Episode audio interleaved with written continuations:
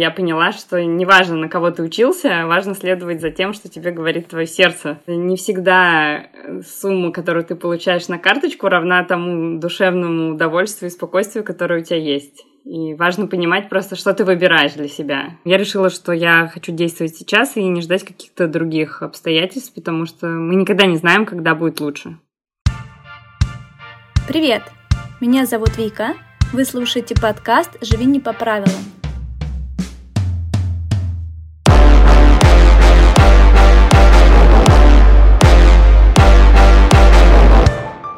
Подкаст о переменах в жизни и о критическом мышлении в отношении общественного и авторитарного мнения.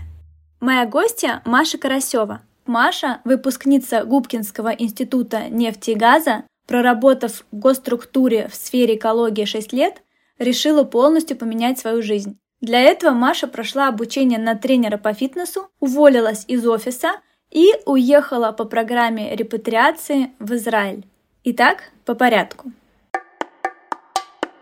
Мы познакомились с Машей в Москве в далеком 2007 году, когда летом после первого курса института мы обе пошли подзаработать денег в ресторан Starlight Diner. Это ресторан американской кухни. И у меня есть огромное количество смешных, грустных, романтических, трогательных, абсурдных, стыдных и просто невероятных историй, связанных со Старлайтом и с людьми, с которыми мы там познакомились и общались. А после Старлайта большинство из нас уходили на взрослые работы, в офис, на пятидневку и начинали свою взрослую жизнь. В общем, пришли мы в Старлайт подзаработать на лето, а остались там на несколько лет из-за того крутого комьюнити, в котором мы там попали, и из-за тех прекрасных людей, интересных людей, с которыми мы там познакомились и дружили. Маш, привет! Привет, Вика! Маш, расскажи, пожалуйста, как началась твоя фитнес-карьера? По первому образованию я инженер-эколог, закончила нефтегазовый университет и работала 6 лет по специальности экологом. Фитнес-карьера моя началась с огромной любви к спорту, которая зародилась еще в детстве. Э, я занималась сначала плаванием, затем танцами, и после этого пошла в настольный теннис. Также занималась постоянно фитнесом, таким любительским. На самом деле, это любовь к этому мне мама привела. У меня мама спортсмен тоже, занимается спортом, и мы изначально занимались вместе. Я и мама. Но это было как хобби несколько раз в неделю после работы или в зависимости от смены. Перед работой я ходила в зал на групповые тренировки. Да, мне это нравилось, но как хобби. То есть, да, сказать, что я суперспортсмен была, это не совсем правда. И в какой-то момент, работая в офисе, я поняла, что мое желание основное это утром сходить на тренировку, потом я бежала в офис, и после офиса я также бежала на тренировку вечером. В какой-то момент я поняла, что я могу сделать свое любимое дело работой. Я решила получить дополнительное образование в этой сфере, знания по анатомии, физиологии, без которых не получится стать тренером. Параллельно я продолжала работать в офисе, и после окончания учебы я уволилась и ушла в свободное плавание. Сначала я просто вела тренировки абсолютно бесплатно для людей, которые не знали, с чего начинать и вообще, что такое спорт. Затем я впала в организацию аутдор-тренировок. И вот, собственно, уже два года, как я фитнес-тренер и живу спортом. Знала ли ты после школы, что ты хочешь стать экологом, или ты просто пошла в нефть и газа по какому-то стечению обстоятельств? Как так получилось? Было две причины, почему я попала именно в этот вуз. Первое это потому, что у меня там учились бабушка и дедушка, а папа не поступил. И есть такая поговорка, что на детях природа отдыхает, и на семейном совете было решено, что можно попробовать и мне пойти учиться в этот институт. Благодаря тому, что я правда любила химию, разбиралась в ней, я согласилась. Конечно, если бы я не любила, я не думаю, что я бы пошла на это, поэтому я достаточно без проблем поступила, и даже первый год э, была уверена, что хочу быть экологом, и это вообще мое призвание. Но после первого курса пошла работать в ресторан и поняла, что э, я должна точно работать с людьми.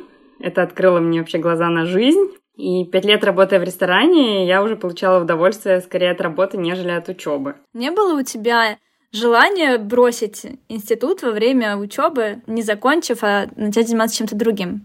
Ты знаешь, хороший вопрос. Я, если честно, себе его до этого ни разу не задавала. Почему я уже после первого курса понимаю, что это не совсем моя сфера, продолжила учиться до конца. Просто нефтегазовая сфера — это достаточно прибыльная сфера, и понимая, что экология уже не мое, допустим, на третьем курсе, я все равно думала, что имея диплом такого престижного вуза, может быть, это когда-то выстрелит, и работать в нефтегазовой сфере всегда будет прибыльно. Но с возрастом, с опытом жизненным, ты понимаешь, что не всегда сфера, которая казалась бы прибыльной, будет приносить тебе доход и тем более удовольствие. Не всегда э, сумма, которую ты получаешь на карточку, равна тому душевному удовольствию и спокойствию, которое у тебя есть. Абсолютно. И важно понимать просто, что ты выбираешь для себя. Почему ты пошла работать в экологию, если ты уже тогда понимала, что это не твое? Э, я решила пойти в сферу экологии, чтобы диплом не просто пылился на полке, а доказать, что не зря я пять лет э, все-таки ходила на лекции, сдавала экзамены, и мне хотелось попробовать. А, не попробуешь же, не узнаешь, потому что кажется, что не твое, но не поработав в этой сфере, все равно сложно сделать вывод, интересно ли мне будет. Через знакомых я попала в госструктуру, занимающуюся экологией, и первые два года мне было интересно. Э, мой интерес подстегивало то, что каждый день что-то новое, новые знания, новые законы, новые задачи, и это было интересно. Плюс, э, действительно, как бы это ни удивительно было, мне пригодились мои знания, полученные в институте. И это было приятно видеть, что да, я действительно не зря училась. Но потом работа стала полностью рутинной, когда каждый день задачи одни и те же, и уже ничего нового не происходит. А что ты делала на работе? Какие у тебя были задачи? А, я работала в сфере обращения с отходами. Очень, кстати, актуальная тема сейчас во всем мире. Э, я занималась тем, что проводила экологическую экспертизу документов э, и выдачу разрешений на рекультивацию объектов по обращению с отходами, по их переработке. И также сейчас идет э, большая программа в Москве и Московской области по переработке отходов. И вот мы занимались тем, что рассматривали документацию выдавали разрешение на строительство, либо рекультивацию, либо установку какой-либо техники в этой сфере. Mm, круто, это, это интересно, мне кажется. Это интересно, и это по-прежнему интересно, если, возможно, двигаться в каком-то новом направлении. Но для меня это стало уже каждодневной рутиной. Вот он объект, вот его документы, ты их читаешь и на выходе даешь оценку.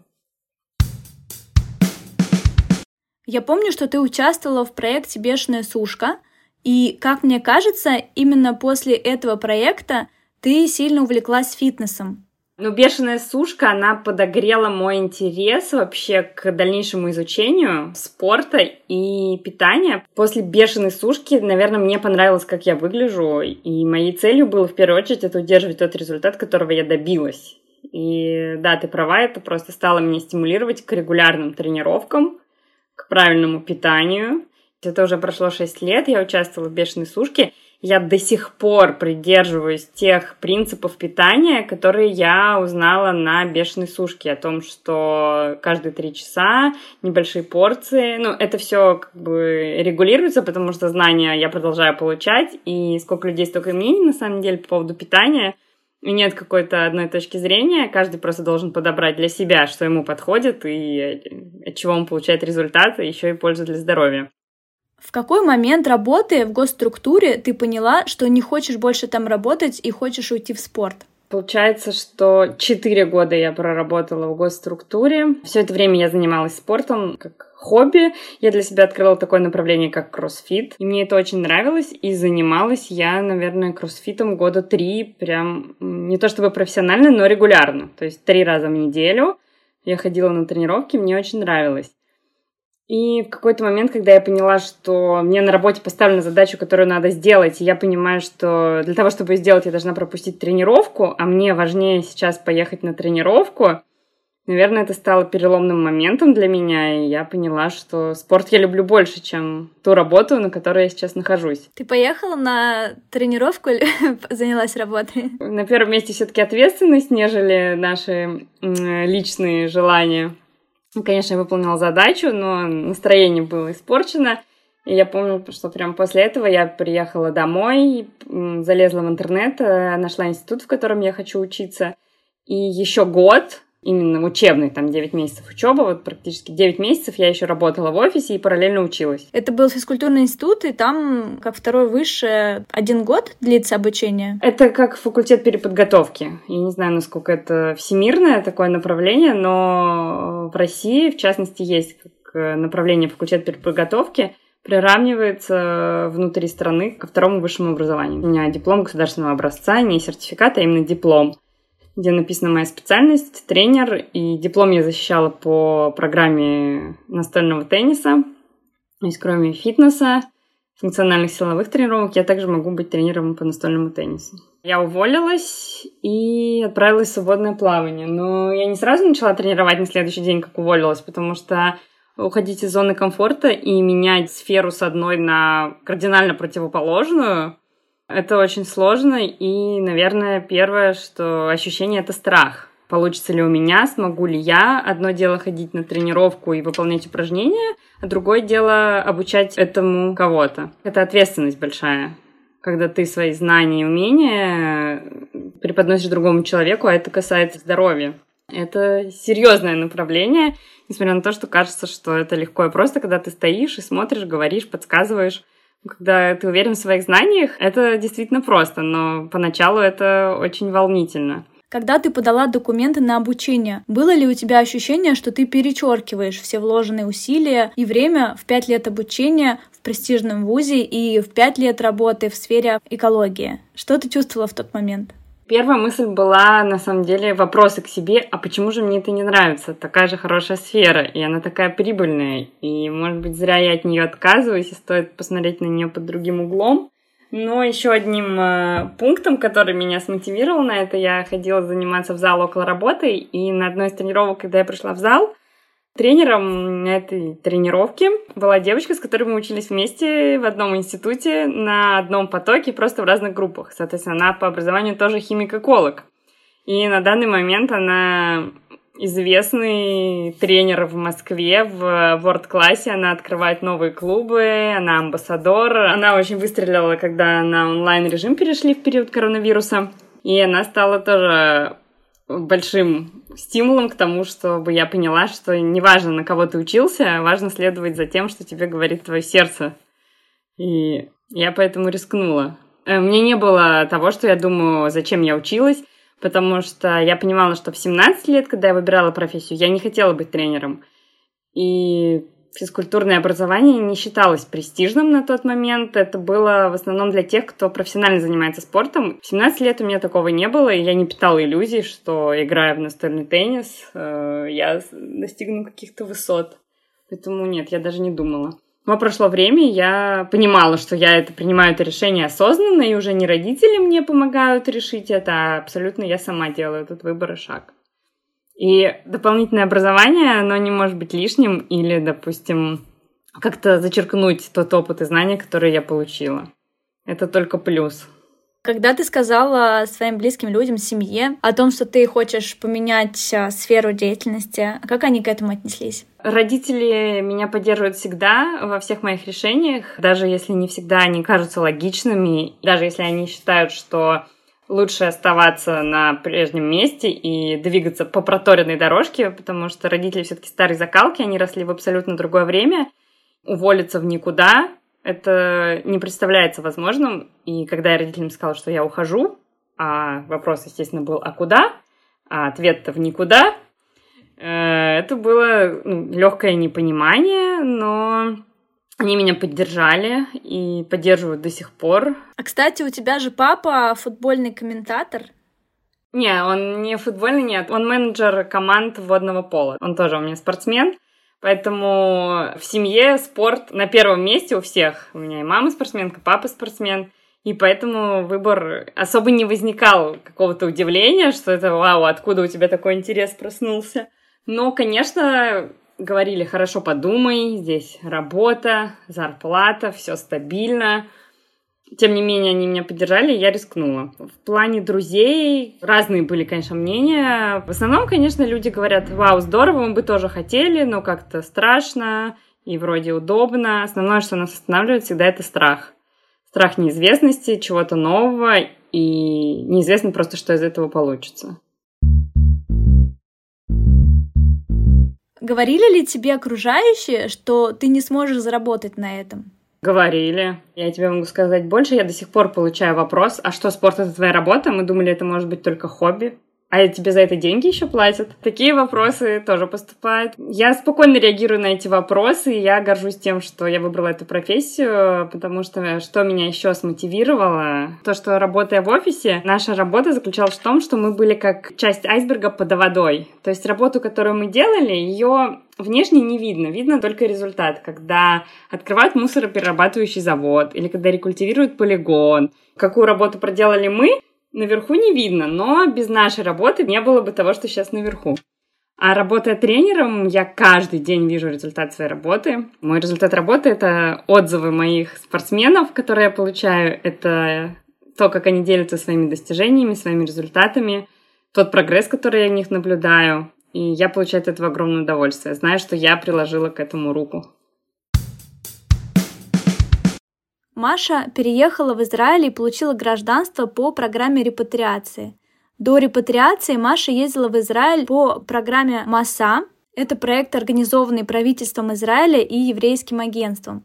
Суть проекта заключается в том, что молодым людям, попадающим под закон о возвращении, то есть евреям по национальности или потомкам евреев до третьего поколения – предоставляют возможность субсидированного обучения, стажировки или волонтерства в Израиле от 4 до 8 месяцев.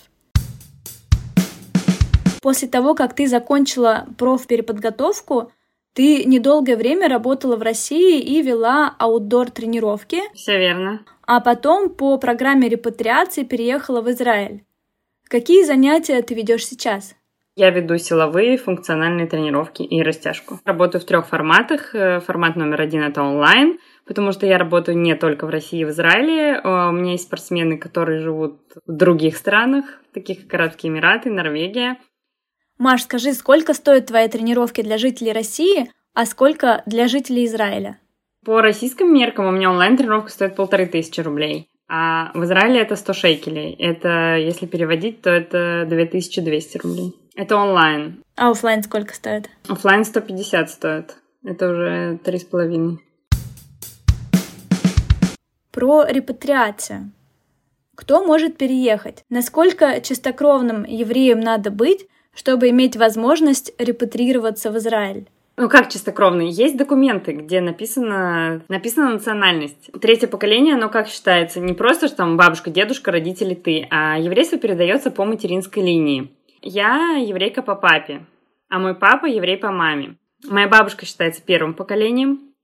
Ее сын, он остается первым поколением, потому что он по материнской линии получил еврейство. Дальше он передает еврейство мне и моей сестре, но мы становимся вторым поколением, потому что мы его получаем не от мамы, а от папы. Мы уже передаем своим детям только третье поколение, потому что на нашем папе, образно говоря, прервалась цепочка прямой линии.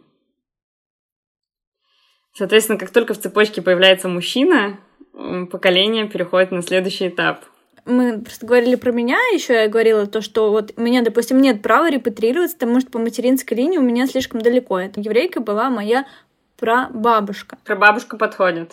Прабабушка подходит? Не подходит прадедушка. Если у тебя прабабушка, допустим, прабабушка, дедушка, папа, ты, это подходит. Если у тебя прадедушка, дедушка, папа, ты, то не подходит.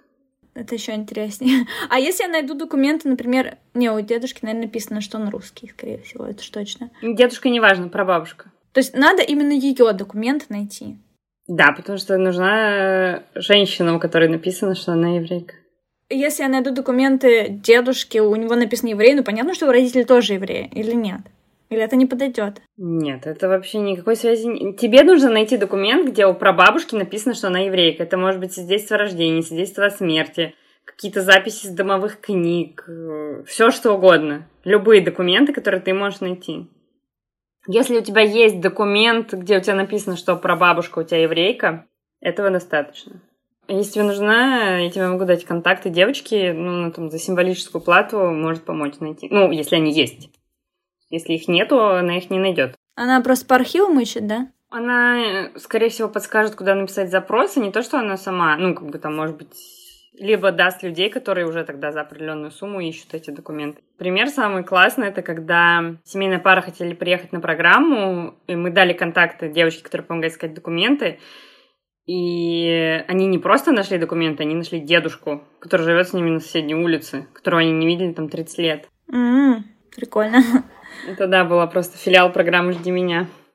Кстати, еще вопрос. Допустим, я получу гражданство Израиля. Мой муж э, не получит его, понятное дело. Как тогда? Нет, если ты уже в браке, после того, как э, вы поженились, нужно подождать год и месяц, и тогда вы оба имеете право получить гражданство.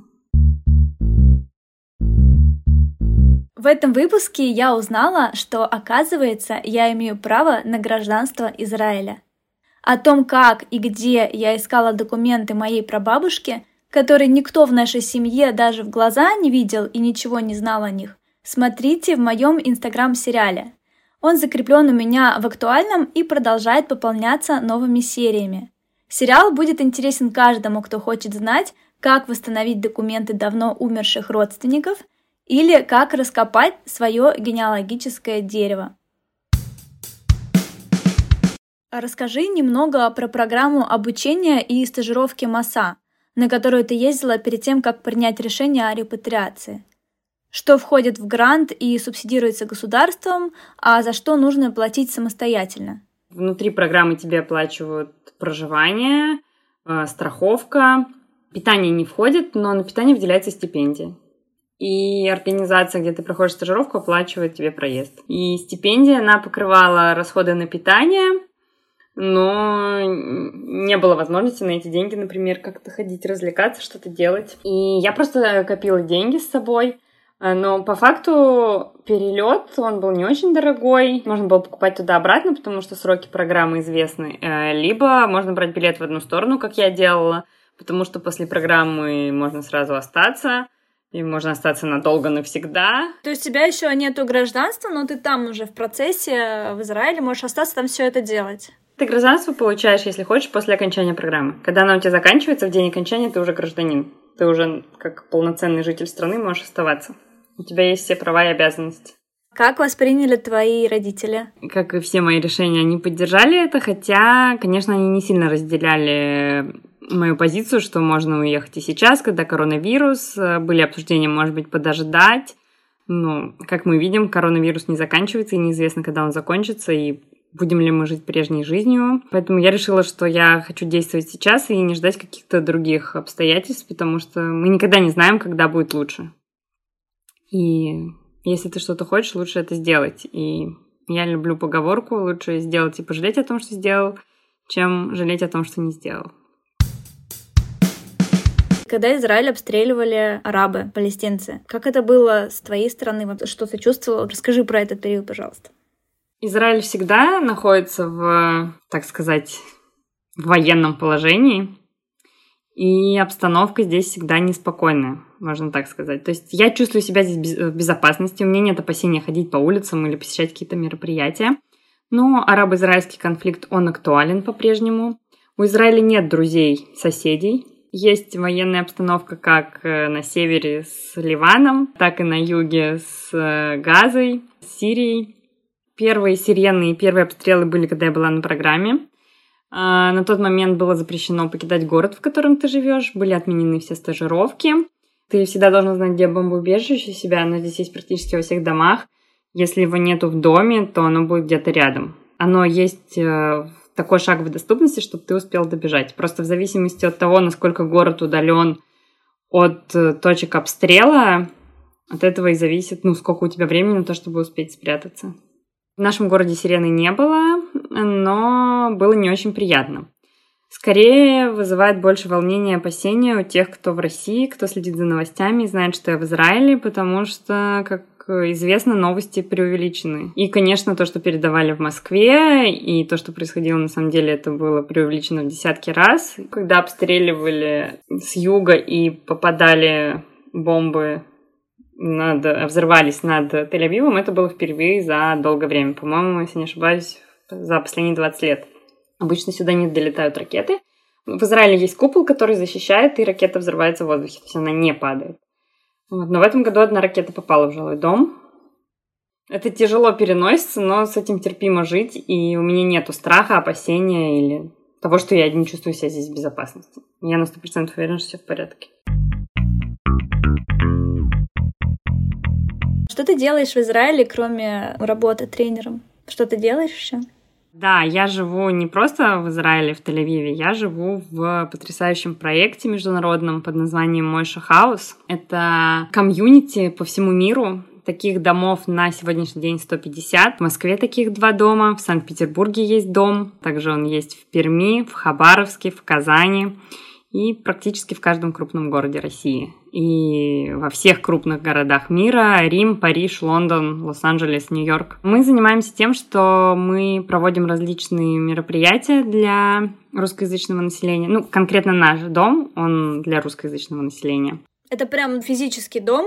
Физически это большая-большая квартира, в которой живут резиденты. В моей квартире нас живет три человека. Мы проводим один-два раза в неделю мероприятия, собираем молодежь и у нас есть э, как познавательные мероприятия, такие как лекции, есть э, семинары, есть э, активные мероприятия развлекательные, вечеринки и, в общем, любой формат. И даже спортивные есть. Я проводила, например, тренировку, мастер-класс по настольному теннису. А какая идея у этого проекта, идеология? Для чего это? Мы объединяем э, людей и делимся с ними полезной информацией. То есть мы как площадка, где можно реализовывать себя, во-первых. То есть у нас есть участники, которые могут чем-то заниматься, хотят поделиться, а у них нет площадки. Мы с удовольствием предоставляем свою, потому что у нас огромная гигантская крыша, на которой мы сами проводим мероприятия и с радостью приглашаем проводить других желающих.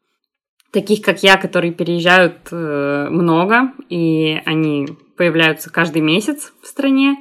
И это отличная возможность, приходя к нам, завести новые знакомства и узнать побольше о стране, о религии, о людях, которые здесь живут. К слову о религии, ты не принимала иудаизм? Иудаизм нет. И это не нужно, и вообще это как бы личное дело каждого все равно, да? Это личное дело каждого, но есть некие ограничения здесь. Для меня, как для девушки, основное это то, что я не могу здесь выйти замуж на территории Израиля.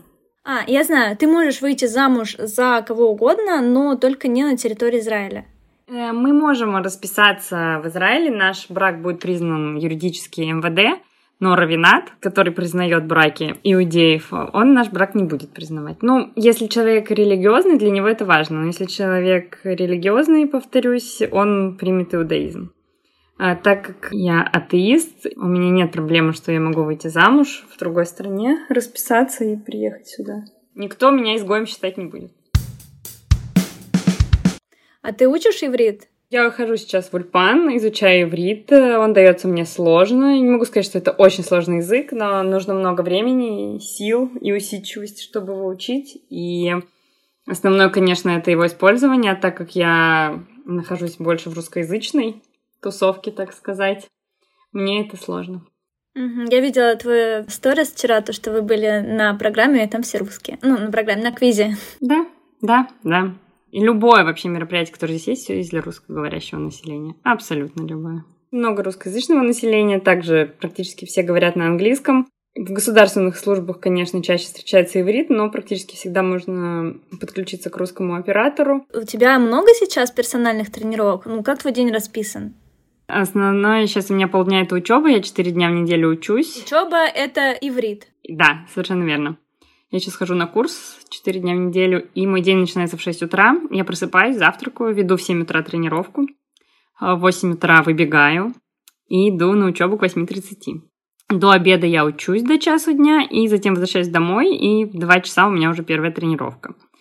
Я веду несколько тренировок, э, затем я обедаю, отдыхаю, делаю домашние задания, и вечером у меня либо мероприятие в проекте, в котором я живу, либо я иду на тренировку по теннису в зависимости от дня недели, это может быть вечер, просто я отдыхаю, я люблю сходить на набережную погулять, там, встретиться с друзьями. Вот вчера я была на мозгобое.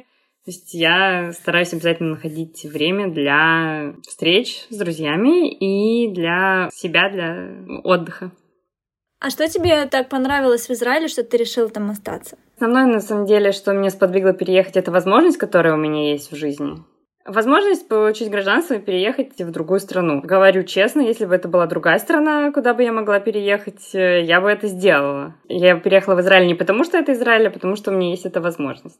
А уже будучи здесь на разных программах и став гражданкой, я уже ценю это не просто как возможность, а как возможность жить в Израиле. А, мне нравятся, в первую очередь, здесь люди, все, с кем я знакомлюсь. И мне нравится идеология, мне нравятся отношения между людьми. Для меня здесь намного все добрее. Возможно, на это влияет то, что здесь 9 месяцев, ну, скорее даже 10 солнца, нежели в России. Но при этом основное, что здесь общее между нами, что мы все объединились вместе. Э, есть люди, которые родились в Израиле, но Израиль молодая страна, в отличие от России, от городов России, там той же Москвы и других городов. Поэтому здесь люди больше поддерживают друг друга, помогают друг другу, и когда ты репатриант, да, это сложно. Ты не знаешь язык, во-первых, э, свои правила, все новое, у тебя нет здесь жилья, нет родителей, которые придут, помогут, еще что-то. Но я чувствую поддержку других людей, и это очень ценно. Э, мне нравится возможность здесь развиться как тренеру, потому что здесь в разы меньше конкуренция, чем в России, ну, в частности, в Москве. И также из-за того, что это страна новая, здесь есть к чему стремиться, поэтому у меня здесь есть возможность э, играть в настольный теннис и показывать э, достойные спортивные результаты. Потому что в Москве мой уровень уже давно не такой высокий. А в Израиле у меня есть возможность играть за команду, показывать хороший результат. И я этому очень рада. Я покажу здесь, мне нравится, но это не говорит о том, что, может быть, через пять лет я не захочу вернуться. Я не знаю. Я не загадываю.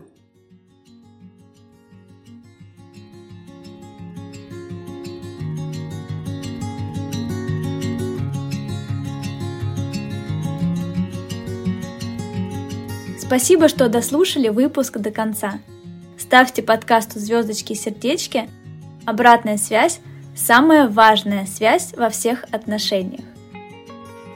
Чтобы поддержать меня и получить членство в закрытом телеграм-канале моих подкастов, становитесь моими патронами.